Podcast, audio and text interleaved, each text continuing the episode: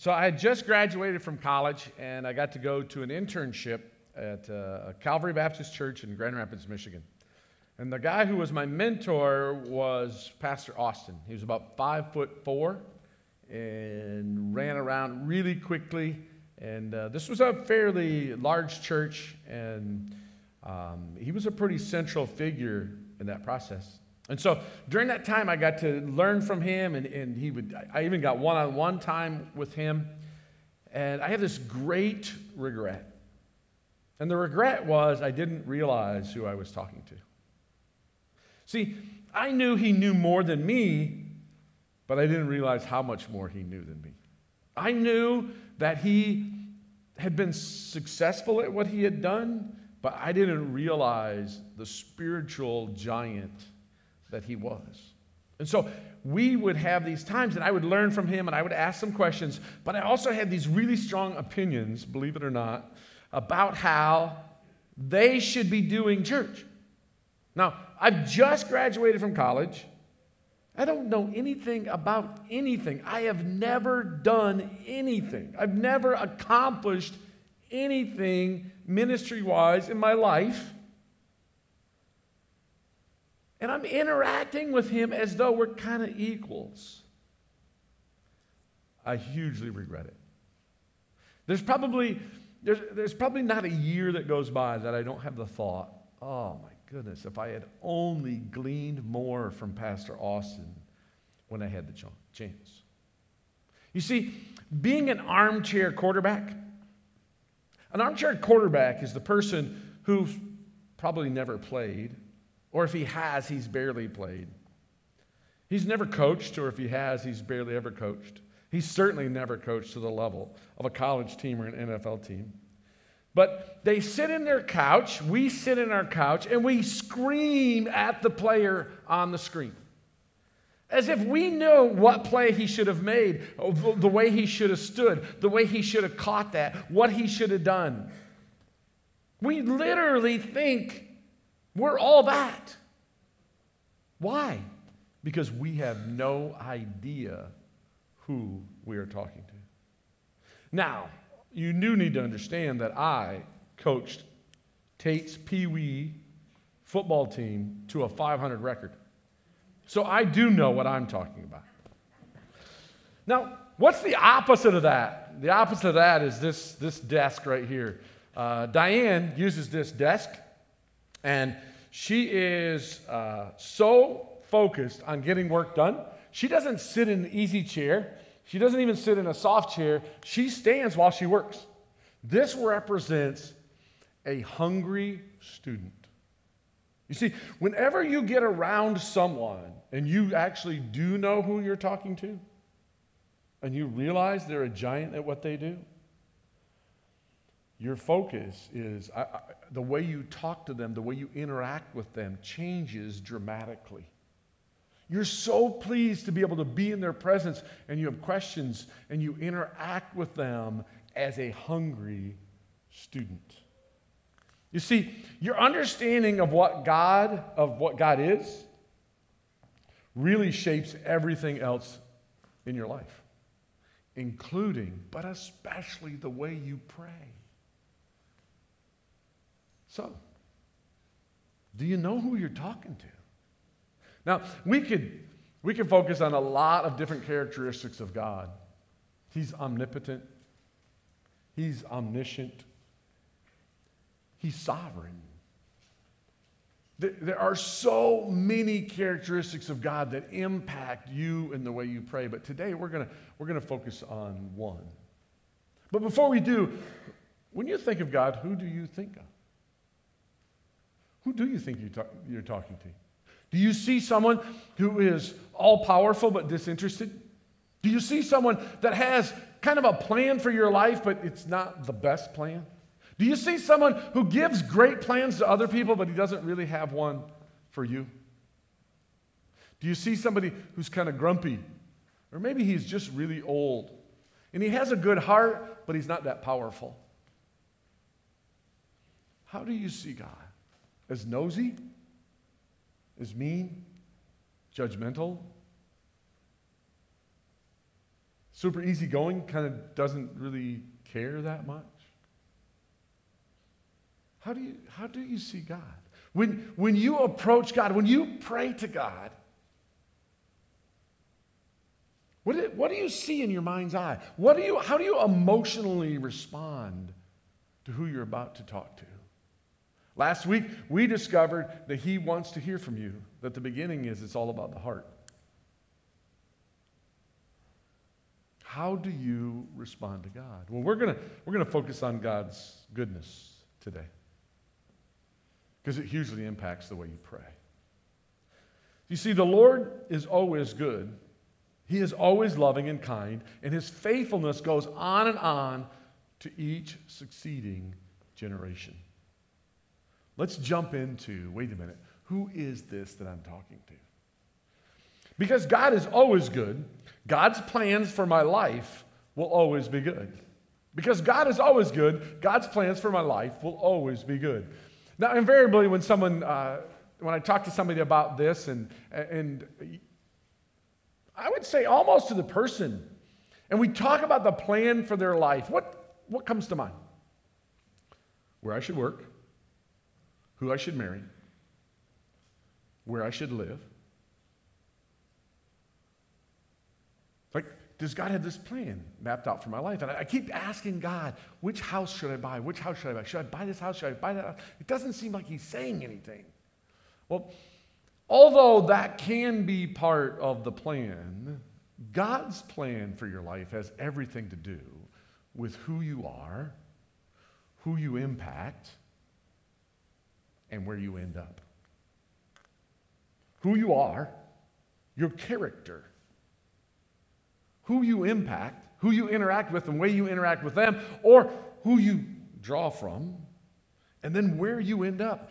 For God, it really matters where you end up. It's a, it's a big deal because it's His plan for your life. We read this passage last week. I know that I have planned for you, says the Lord. I have good plans for you, not plans to hurt you. My plans will give you hope and a good future. And when you call to me and pray to me, I will listen to you. Now, we made a note last week that he says this in Jeremiah to the Israelites who then go into 70 years of captivity. So, this plan is not about how you can get the best and the most amazing house. This plan is not about how you can work hard just to the bone until you're 65 and then you can do nothing for the rest of your life. This plan has to do with who you are, who you interact, who, who you impact, how you deal with the circumstances of life, and then where you end up. We know that God causes everything to work together for the good of those who love God and are called according to his purpose. This is a huge step, right? Who is God? Who am I talking to? I'm talking to someone who has promised me and who has the power to take everything that happens in life and turn it upside down. People who are trying to hurt you has the ability to turn that for good. People who are who uh, who betray you, he has the ability to work in your life in such a way. He has a plan for taking that and making and doing something in your character that turns it for good. Wow! Can you imagine talking to someone who so loves you, who is so good, that no matter what happens in this day, he is going to turn that for your good. Your plan was to hurt me. This comes from Joseph. Matter of fact, let me tell you the story of Joseph before we get here. Joseph is the one who had the coat of many colors. Joseph was uh, born into a family, uh, and he had 10, he had uh, actually 11 brothers, uh, one that was younger than him, and, and 10 of them that were older than him. Um, there was one man, and they had, it was a polygamous marriage, and so he had uh, married someone, and then he married somebody else, and the first 10 came from this mother, and the next two came from Rachel. You, you guys know a little bit about blended families. You know a little bit about all of the jealousy and the things that can happen in these situations. Well, it happened in this family. And so, as Joseph grew up, the father made a huge mistake and he loved Joseph and Benjamin more than he loved the other 10. And they became very, very jealous. And on top of that, Joseph had a dream where he said, You know what? One day all 10 of you are going to bow down to me. And mom and dad, you're going to bow down to me too. Try this at Thanksgiving, guys. Stand up at Thanksgiving and go, Listen, had a dream last night. All of you are going to become my servants. Just see how that goes over. And so then Joseph was sent to uh, check on his brothers who were shepherds, and, and he went to check on them, and they took him and they threw, they were first going to kill him, and then they said, no, let's kill him, let's sell him into slavery. They threw him in a pit, and some folks came by, and they sold him, they, he, he went off to Egypt. They went back and told dad he died and got eaten. And uh, so then he's a slave. But God blesses him, and, and he becomes the top slave, and his life really improves. And he, he's doing really well. And then the, his slave owner's wife thinks he's really good looking. And she tries to seduce him and get him to be with her. And, and he says, No, I can't do that. And then his boss goes away and puts him in charge of everything. And the wife comes in and says, oh, Here I am, baby. Come on. And he's like, No, I'm not going to. And she grabs his coat. He runs out and she screams, Rape, rape. And so when the boss comes back, he gets sent to prison. Prison is bad today, but nothing compared to what it was like then. And then he, God raises him up in prison.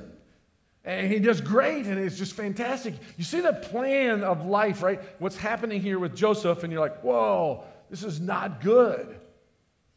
But God raises him up again, and, and, and he has a chance to get out of prison, and he, he, he actually interprets a dream for the king, and then they just forget him in prison. And then finally, he has a dream about what's going to happen for the future, and the king hears it, and he brings him out, and he puts him in charge. He becomes the second most important person in all the world. What a, what a life. And then there's famine in the land and Egypt is the only country that has grain. And so his brothers, who sold him into slavery, have to come and ask for the grain. And this statement comes right after they didn't know Joseph was the one that they had sold to slavery. Right after he tells them, I'm Joseph. And they're like, No, don't, don't kill us, don't kill us. He says this Your plan was to hurt me. Wrestle with that for a little bit. You're sold into slavery by your brothers. Would you not think you were abandoned by God? God blesses you. Accused of rape and sent to prison. Would you not think you were abandoned by God? Forgotten in prison, would you not think you were abandoned by God? But God turned your evil plan into a good plan because God is good to save the lives of many people. So we can rejoice when we run into problems and trials, for we know that they are good for us. Now, sometimes people take that and they're like, oh my goodness, some of you just ran over my foot. Oh, praise God, you ran over my foot. I'm so glad you ran over my foot. No, no, no, wait. He's going to turn that for good. Okay? It's not that God's like, man, I just hate your foot, run over it. Right? He's going to turn that for good. Is it good to have your foot run over? I just want to be clear about this. No. No. Is God so good? He can turn that for good. He can use that trial for good. Absolutely. He is so good. I have this question for you. What actual plan do you have for your life?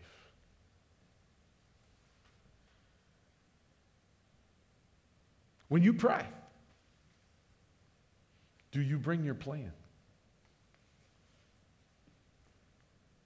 Is your prayer life that you have a plan? Sort of. In other words, if I, get, if I ask you to give me your plan for your life in two sentences or three, what would it be? And do you come to God going, God, I've got this incredible plan right here. Please make it happen. I want to challenge you. I want to challenge you. Is your plan good? I don't mean do you think it's good. I mean, is it good? Can it make others good? It, has it? Has the plan for your life, right, the one you've been working on, has it made others good?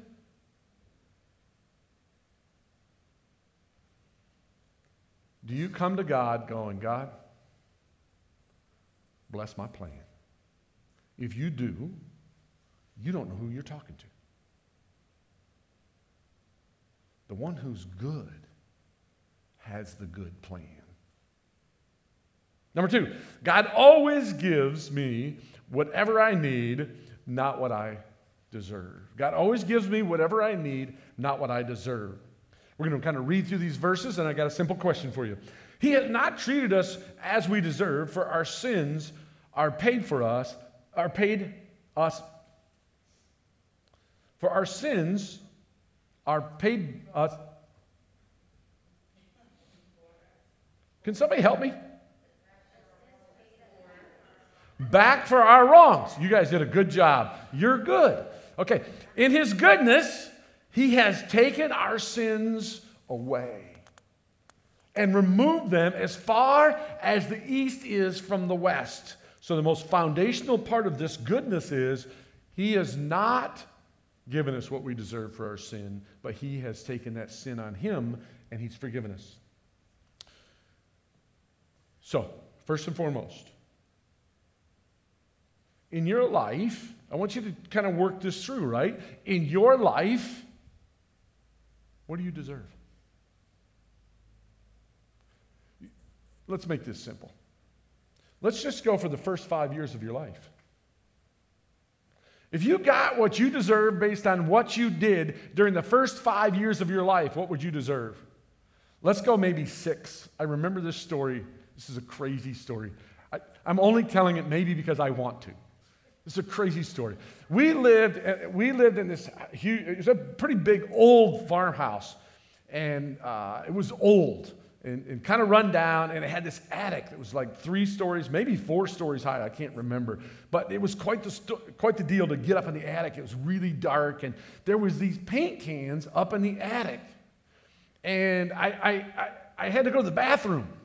I was probably six years old. I had to go to the bathroom, and there, there, was these paint cans, and they had some paint in them, and I was like, oh, they don't even matter anymore, whatever. I, it's too much work to go downstairs. So I peed in the paint can. Right? A day later, I found out they weren't old cans that nobody was using. Those were my dad's cans that he was using. Now, I remembered the thought process I had of, the right thing to do is to go downstairs and go bathroom. But I don't want to. If I get what I deserve, I'm in trouble. How about you? Jesus understands our weakness, for he faced all of the same temptations we do, yet he did not sin. So let us come boldly with confidence to the throne of our gracious God. God understands all that. He knows all of what I went through. He is so good. He not only doesn't give me what I deserve, He invites me into His presence, knowing everything about me. Amazing. There we will receive His mercy and we will find the grace to help us when we need it. Wow, God is good. He doesn't give us what we deserve, but what we need. God put my good above his own good. I am the good shepherd. I know my own sheep, and they know me, and I will sacrifice my life for my sheep. Did you, do you know this about God? Do you interact with God this way? When you go to prayer with God, do you go to prayer with someone who always puts your good in front of Him? He sacrifices so you can have good. Jesus died for our sins and rose again to make us right with God, filling us with God's goodness. That's what it means to build your life on grace. You understand by grace, God has given me his goodness. That's who I relate to. Since God did not spare even his own son, but gave up Christ for us all, won't he now also give us everything else that we need? The third question is where has God held back from you? Knowing this is what God has done for you and continues to do for you, where has God ever held back from you? Where has He ever had something you needed, but He didn't give it to you? Number four, He, doesn't, he does not say yes to every request. You fathers of your children asked for a fish to eat. If your children, uh, I don't know what's the matter this morning, if your children ask for a fish to eat, would you give them a snake instead? Or if they asked for an egg, would you give them a scorpion? Of course not. So if you, as a sinful people, know how to give good gifts to your children, how much more will your heavenly Father give the Holy Spirit to those who ask Him?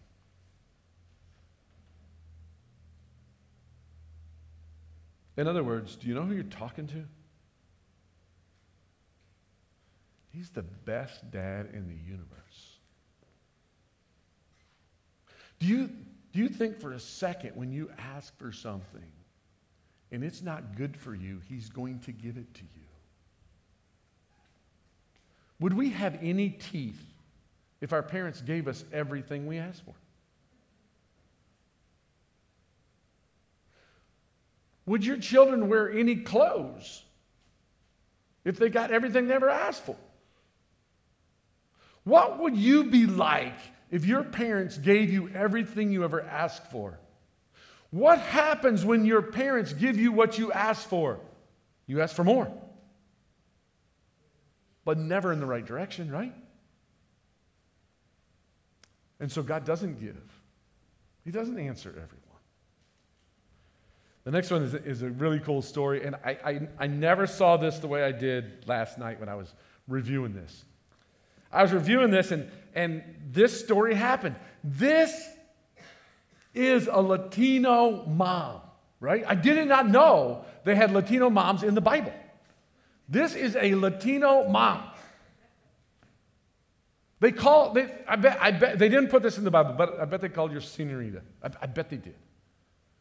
So Jesus is doing all these things. He is healing people, he's making a difference in people's lives. And then he gives this speech to his followers, his disciples. He says, Listen, listen, you don't want to go where I'm going to go.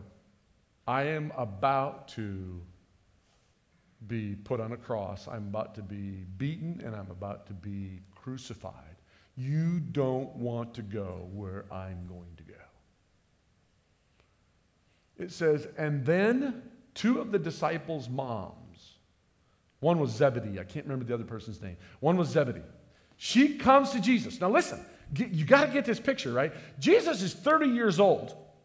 He's now 32, 33. He is being followed by a group of men for three years. At the end of the three years, these are men. At the end of the three years, his mom shows up and goes, Hey, come here. I want to talk to you. I want to talk to you about my boys. Would you, when you get to the kingdom of heaven, would you put my one son on your right hand side and my other son on your left hand side? Because they're the best, they're the best boys. And Jesus says this Jesus replied, you don't realize what you're asking for.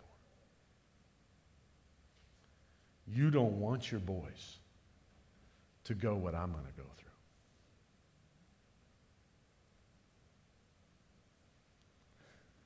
God says, My thoughts are completely different from yours, and my ways are far beyond anything you can imagine. For just as the heavens are higher than the earth, and so are my ways higher than your ways, and my thoughts higher than your thoughts. We, we don't know who we're talking to. We don't know all of what he knows. So he is good, and because he is good, he does not say yes to all of what you ask for and what I ask for. He only gives us what's good for us. Number five, he invites us to live with him for. Oh, the question I want to ask after that is this In your prayer life, what are you asking for? In your prayer life, what are you asking for? And as you ask, are you asking for things that are spiritual, eternal, and a reaction to what God says is good? Or are you bringing your own plan and asking Him to fill in that plan from your perspective? Number five, He invites us to live with Him forever. Our Lord Jesus Christ and God our Father, who loves us, has given us has given us, by his grace, an everlasting encouragement and a good hope that will last forever. May this encourage your heart and give you strength for every good thing you do and say. God, Jesus, has invited you to live with him forever. Remember what I said? What's his plan about? His plan about is, is about who you become. It's who you are. It's who you love, who you impact, and who impacts you, and that's where you end up. Are you going to be able to say this? Can you say this? Surely goodness and love will follow me all the days of my life, and then I will dwell in the house of the Lord forever. Do you have a plan for where you're going to live for all of eternity? I want you to identify this plan. I want you to be able to say, This is my plan. I plan on living here forever. Where is that plan? Where is that place? I'm going to guess most of you think heaven. But what's your plan? Do you know who you're talking to? Most people plan that they will live their lives, they'll stand before God, and they'll hope for the best. Other people have a plan that God is someone who doesn't really care how you live your life and who you are. He doesn't care about any of that stuff. Everybody goes to heaven, and so you're part of everybody and you're going to get in. Is that your plan?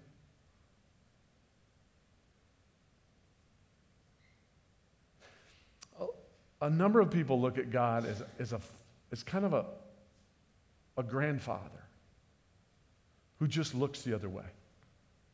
And although it wouldn't be right for you to go to heaven because look at how you live, look at what you've done.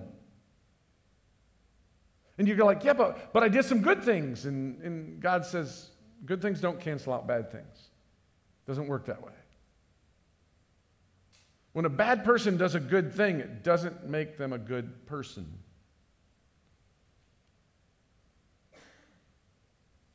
Have you ever identified your plan? Have you ever written it down?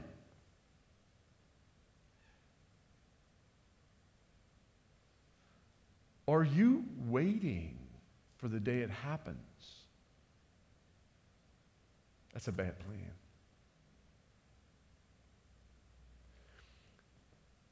Do you know who you're talking to? You're talking to someone who has invited you to join him for all of eternity. That is a good God.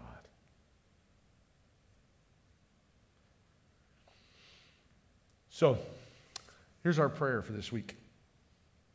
I'm going to read it and then later we're going to we're going to pray. It's this Lord, keep me from paying attention to what is worthless. Here's what our questions were in terms of do you know who you're talking to? What is the plan you have for your life? Prayer is an opportunity to talk to the God of the universe who has a very specific plan for you and your life.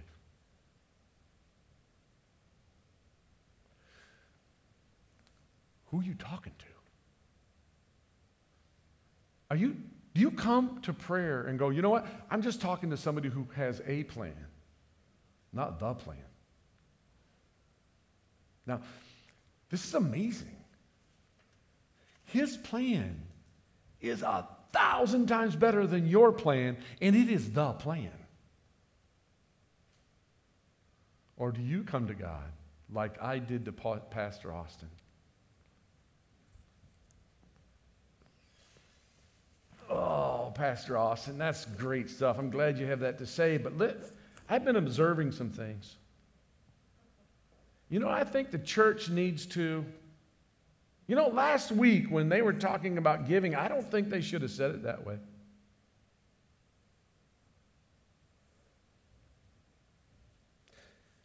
What if you received what you deserve? Do you sit in this chair and go, you know, God, I see what you give to him, and I saw what you gave to her, and I saw what you gave to them, and I saw what you did with that church over there. About time. I want some of that. Or do you understand who you're talking to?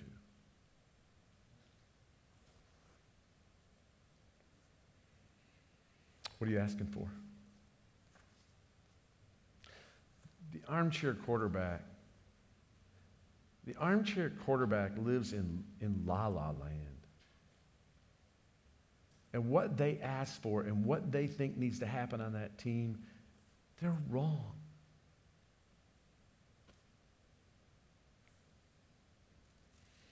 Where do you plan to live forever?